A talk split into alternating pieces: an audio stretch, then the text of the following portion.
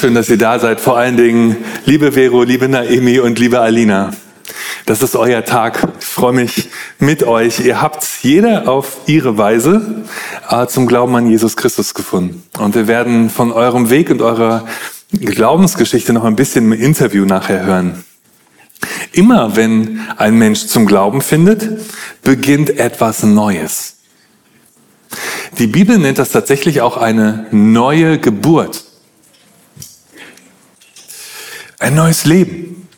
Und jeder Taufgottesdienst ist dann ein Fest eines neuen, von Gott geschenkten Lebens. Aber wie ist das möglich, wenn man schon mitten im Leben steht, nochmal geboren zu werden? Genau mit dieser Frage sind wir schon in unserem Bibeltext aus Johannes 3, die Verse 1 bis 8. Ich lese aus Johannes 3, 1 bis 8. Einer von den Pharisäern war Nikodemus ein Mitglied des jüdischen Rats. Eines Nachts kam er zu Jesus und sagte zu ihm, Rabbi, wir wissen, dass Gott dich gesandt und dich als Lehrer bestätigt hat. Nur mit Gottes Hilfe kann jemand solche Wunder vollbringen, wie du sie tust. Jesus antwortete, Amen, ich versichere dir, nur wer von oben her geboren wird, kann Gottes neue Welt zu sehen bekommen. Wie kann ein Mensch geboren werden, der schon ein Greis ist? fragte Nikodemus. Er kann doch nicht noch einmal in den Mutterschoß zurückkehren und ein zweites Mal auf die Welt kommen?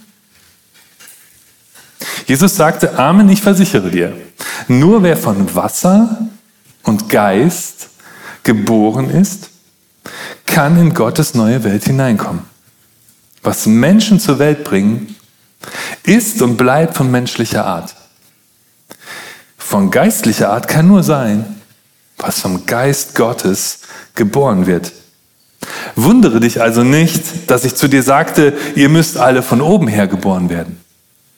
Der Wind weht, wo es ihm gefällt, du hörst ihn nur rauschen, aber du weißt nicht, woher er kommt und wohin er geht. So geheimnisvoll ist es auch, wenn ein Mensch vom Geist geboren wird.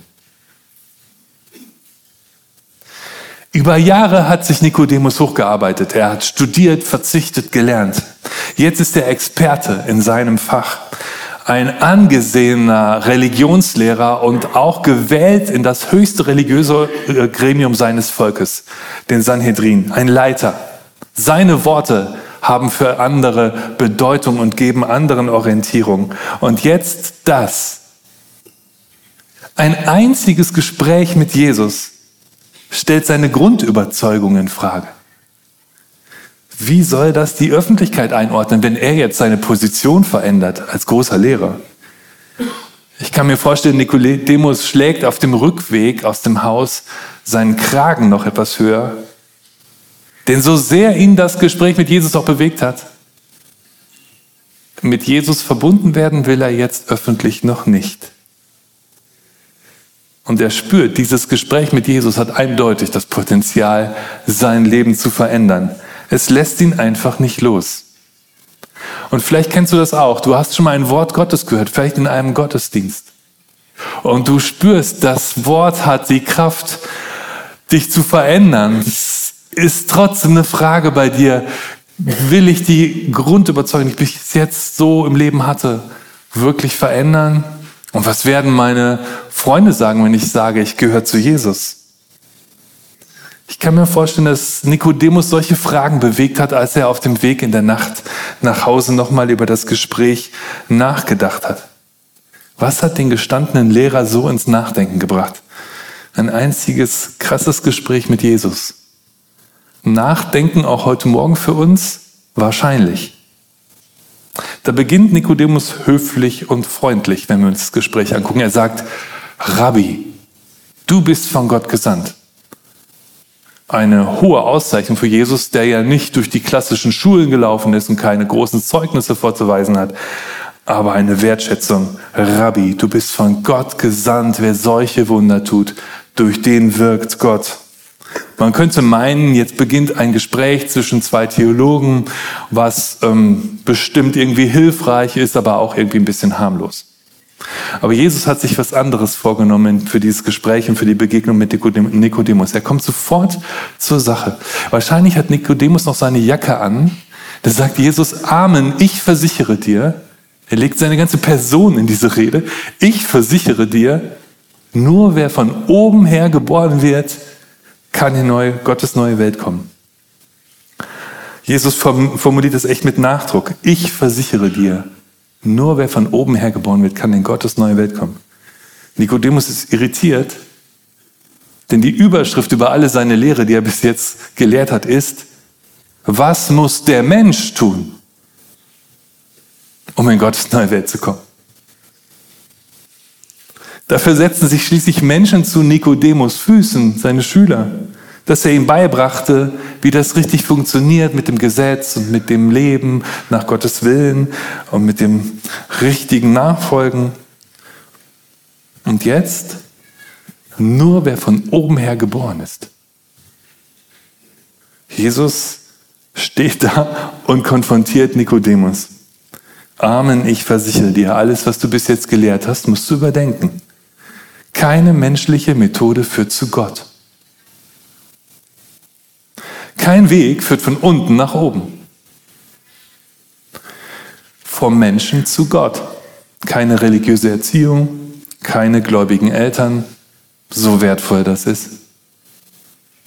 Keine jahrelangen Gottesdienstbesuche, so treu du das tust. Auch keine besonderen Gefühle beim Lobpreis, so schön und wertvoll sie sind. Keine noch so angesehenen Dienste in der Gemeinde.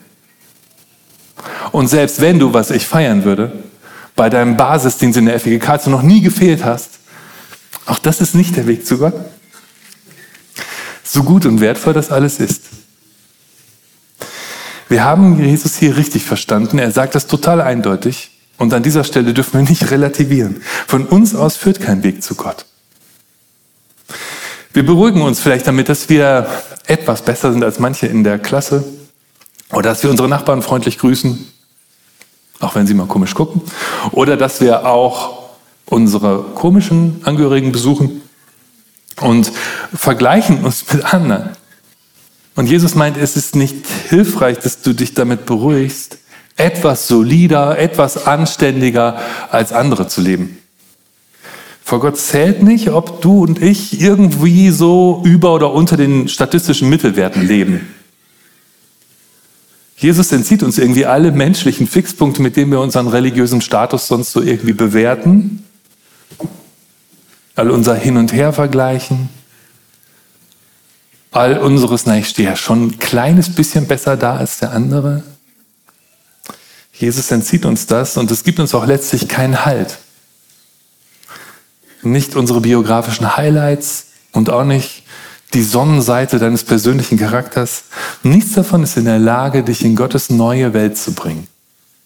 Es gibt nur einen Weg.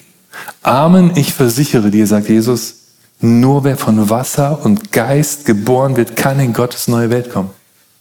Das ist radikal. Eine entscheidende Hilfe im Leben erfahren wir also nicht medizinisch oder pädagogisch oder soziologisch oder ökonomisch oder psychologisch, so wichtig das alles ist. Das Entscheidende kommt von Gottes Geist in unser Leben. Mit einem Satz konfrontiert Jesus auch den ganzen Markt religiöser Angebote im 21. Jahrhundert. Er sagt, es gibt nur einen Weg zu Gott. Und der kommt von Gott selbst. Amen, ich versichere euch, nur wer von oben her geboren ist, kann Gottes neue Welt sehen. Nikodemus, auch wenn es dir jetzt die Jacke auszieht, auch dein Status als Religionslehrer führt dich nicht zu Gott. Wir kommen von uns aus nicht zu Gott. Aber Gott kam zu uns, wurde Mensch und so beginnt das Johannesevangelium. Das Wort wurde Fleisch. Er kam in sein Eigentum. In Jesus steht Gott selbst von Nikodemus. Das ist so radikal. Wir haben uns vielleicht schon daran gewöhnt. Das ist so radikal, dass wir es nochmal sagen und festhalten müssen. In Jesus steht Gott selbst vor Nikodemus und er sagt, ich bin die Tür. Ich bin die Tür zu Gott. Er ist der Weg, die Wahrheit und das Leben. Niemand kommt zum Vater, denn durch ihn. Wer an ihn glaubt, der wird ewiges Leben haben. Nicht also unsere frommen Bemühungen, ob nun im ersten Jahrhundert oder im 21. Jahrhundert, sondern Gott selbst ist es, der neues Leben schenkt und uns seine Kinder nennt. Die Taufe ein Zeichen für neues Leben von Gott her, ein Fest. Wie hätten wir reagiert auf diese radikale Gesprächsführung Jesu? Nikodemus bemüht sich, das zu verstehen. Wie kann ein Mensch geboren werden, der schon ein Greis ist? Er kann doch nicht noch einmal in den Mutterschoß zurück und ein zweites Mal auf die Welt kommen. Selbst der bekannte Lehrer Nikodemus kommt da so schnell nicht mit. Und er formuliert im Grunde unsere Frage, Jesus, Jesus, wie geht das? Und Jesus antwortet geheimnisvoll. Wunder dich nicht, dass ich zu dir sagte, ihr müsst alle von oben her geboren werden. Der Wind weht, wo es ihm gefällt. Du hörst ihn rauschen, aber du weißt nicht, woher er kommt und wohin er geht.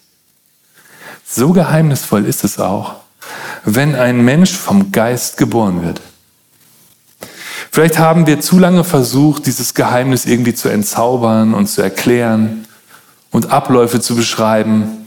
Vielleicht hat sich der christliche Glaube als Reaktion auf die Aufklärung sehr ins Rationale geflüchtet. Jesus sagt, es ist ein Geheimnis. Du kannst das nicht bis ins Letzte enträtseln. Wir würden es gerne analysieren und verstehen und Abläufe beschreiben. Aber es bleibt ein Geheimnis, von oben her geboren zu werden. Dieses Geschehen wurzelt außerhalb der uns sichtbaren Welt. Wir können uns ihm aber öffnen. Wir können uns ihm im Glauben öffnen. Das ist euer Teil bei der Taufe. Dass ihr Ja sagt zu diesem Glauben, dass ihr euch öffnet. Und dann kommt alles von Jesus. Wir können uns hinhalten, uns öffnen. Aber wir können diese Liebe nicht aus uns bringen. Denn sie ist nicht von dieser Welt. Sie gilt dieser Welt, aber sie ist nicht von dieser Welt. Wie wollten wir je begreifen, dass Gott diese Welt so sehr geliebt hat, dass er seinen einzigen Sohn gab, damit alle, die an ihn glauben, ewiges Leben haben. Das bleibt geheimnisvoll. Nikodemus, du kannst dieses Geheimnis ebenso wenig greifen wie den Wind. Wir spüren den Wind und wir spüren auch, dass sich etwas ändert, wenn ein Mensch von oben geboren wird. Es geben sich Spuren in seinem Leben. Aber komplett aufklären können wir das nicht. Du kannst den Wind nicht greifen. Du kannst dich hinhalten und dieser geheimnisvollen Liebe vertrauen. Ich finde es ein außergewöhnliches nächtliches Gespräch gewesen. Nikodemus hat die geheimnisvolle Liebe Gottes in Person vor sich stehen. Das können wir uns jetzt nur vorstellen, wie er ihn angeguckt hat, wie die beiden miteinander interagiert haben, wie Jesus da gestanden hat dieser geheimnisvolle Fremde mit dem Namen Jesus von Nazareth spricht von diesem Geheimnis von oben her geboren zu werden. Liebe Vero und Naemi, liebe Alina, das ist das Wort Gottes, dem ihr euch anvertraut. Gott liebt bedingungslos. Das bleibt irgendwie geheimnisvoll. Man kann das nicht so gut erklären, weil es alles Lieben übersteigt, das wir in dieser Welt kennen. Es ist größer. Gott will mit euch seine Welt teilen und ist auch jetzt schon mit euch in eurem Alltag unterwegs. Tag für Tag mit seiner Liebe. Und der Taufe sagt er euch zu, ich liebe dich so wie du bist. Du bist mein geliebtes Kind, du gehörst zu mir. So wahr, wie ihr gleich das Wasser auf eurer Haut spüren werdet, so wahr ist alles, was Jesus euch gesagt hat. Seine Liebe meint dich und mich persönlich und lässt uns nie wieder los. Paulus hat das einmal so beschrieben, dass nichts und niemand uns von seiner Liebe trennen kann. Er schreibt in Römer 8, 38, denn ich bin gewiss, dass weder Tod noch Leben, weder Engel noch Mächte, noch Gewalten, weder Gegenwärtiges noch Zukünftiges, weder Hohes noch Tiefes, noch irgendeine andere Kreatur uns scheiden kann von der Liebe Gottes, die in Christus Jesus ist, unserem Herrn. Die Macht dieser Liebe ist ein Geheimnis.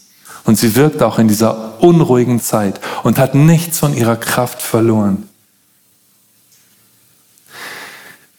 Wir haben als Erinnerung an eure Taufe ein Handtuch für euch. Ähm, der Clemens, bester Assistent der Welt, bringt mir mal eins. Und ähm, ich habe das nicht, weil ich bin 1991 in der FEG Hagen äh, getauft worden und das war ganz wunderbar. Aber es gab nicht dieses wunderbare Handtuch. Das gibt es in unterschiedlichen Farben. Und das wirklich Allerwichtigste steht drauf. Geliebt, gerettet, getauft. Und dann dein Datum. Das ist jetzt das äh, Taufhandtuch von Pascal, der im äh, letzten Sommer getauft wurde. Ich darf es ausnahmsweise für diese eine Predigt benutzen. Ähm, da war es also der 24.2022. Ihr bekommt natürlich eins mit dem heutigen Datum und ich glaube, es hat eine andere Farbe. Aber das Wichtigste sind diese drei Worte. Geliebt, gerettet und getauft. Ah, und jetzt habe ich einen Fehler gemacht, weil ich wollte es mir noch umlegen. Das ist nämlich das Allerwichtigste, kommt jetzt.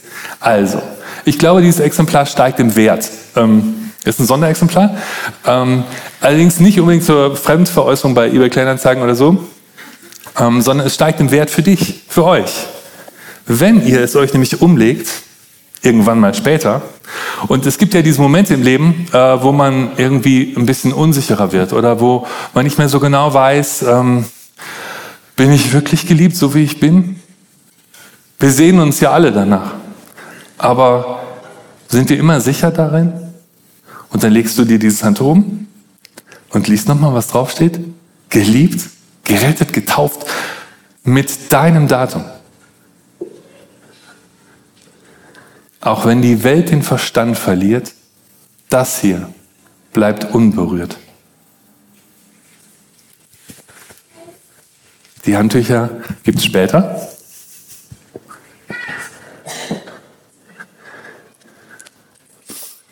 Geliebt, gerettet, getauft. Von Martin Luther heißt es, er hatte dieses Taufhandtuch nicht, dass er in seinen Schreibtisch geritzt hat mit dem Messer, ich bin getauft. Ich habe das auch gemacht bei meinem Schreibtisch. Ähm, vielleicht macht das irgendwie ein bisschen ähm, die Runde.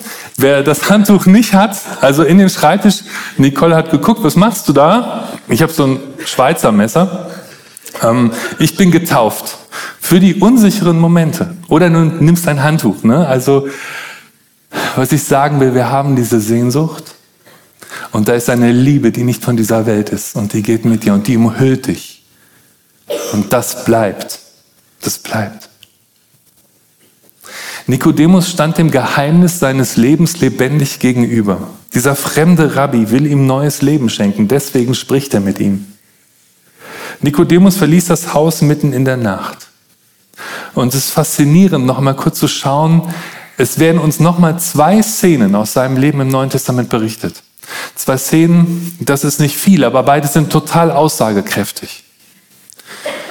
Die erste Szene spielt im Hohen Rat im mächtigsten religiösen Zentrum und Gremium Israels. Einige Zeit nach diesem Gespräch und Nikodemus war Teil des Hohen Rats. Der Hohe Rat hatte aus Angst vor Machtverlust längst befohlen, dass dieser fremde Rabbi Jesus von Nazareth gefangen genommen werden soll. Aber die Agenten kamen zurück und sagten, wir können ihn nicht festnehmen. Niemand spricht Worte wie dieser. Und sofort reagierte der Hohe Rat. Habt die Agenten euch auch täuschen und verführen lassen von diesem Zimmermann aus Nazareth? Seht doch, kein Mitglied des Hohen Rates glaubt an diesen Rabbi. Und genau in dieser kritischen Situation steht Nikodemus auf, als Mitglied des Hohen Rates und riskiert seinen ganzen Stand. Und er fragt, richtet denn unser Gesetz einen Menschen, ehe man ihn verhört und erkannt hat, was er tut, damit fragt er seine Kollegen im Hohen Rat, wisst ihr eigentlich, was er tut? Habt ihr einen Beweis gegen ihn? Und sofort isolieren sie ihn und sagen, bist du nicht auch einer aus Galiläa?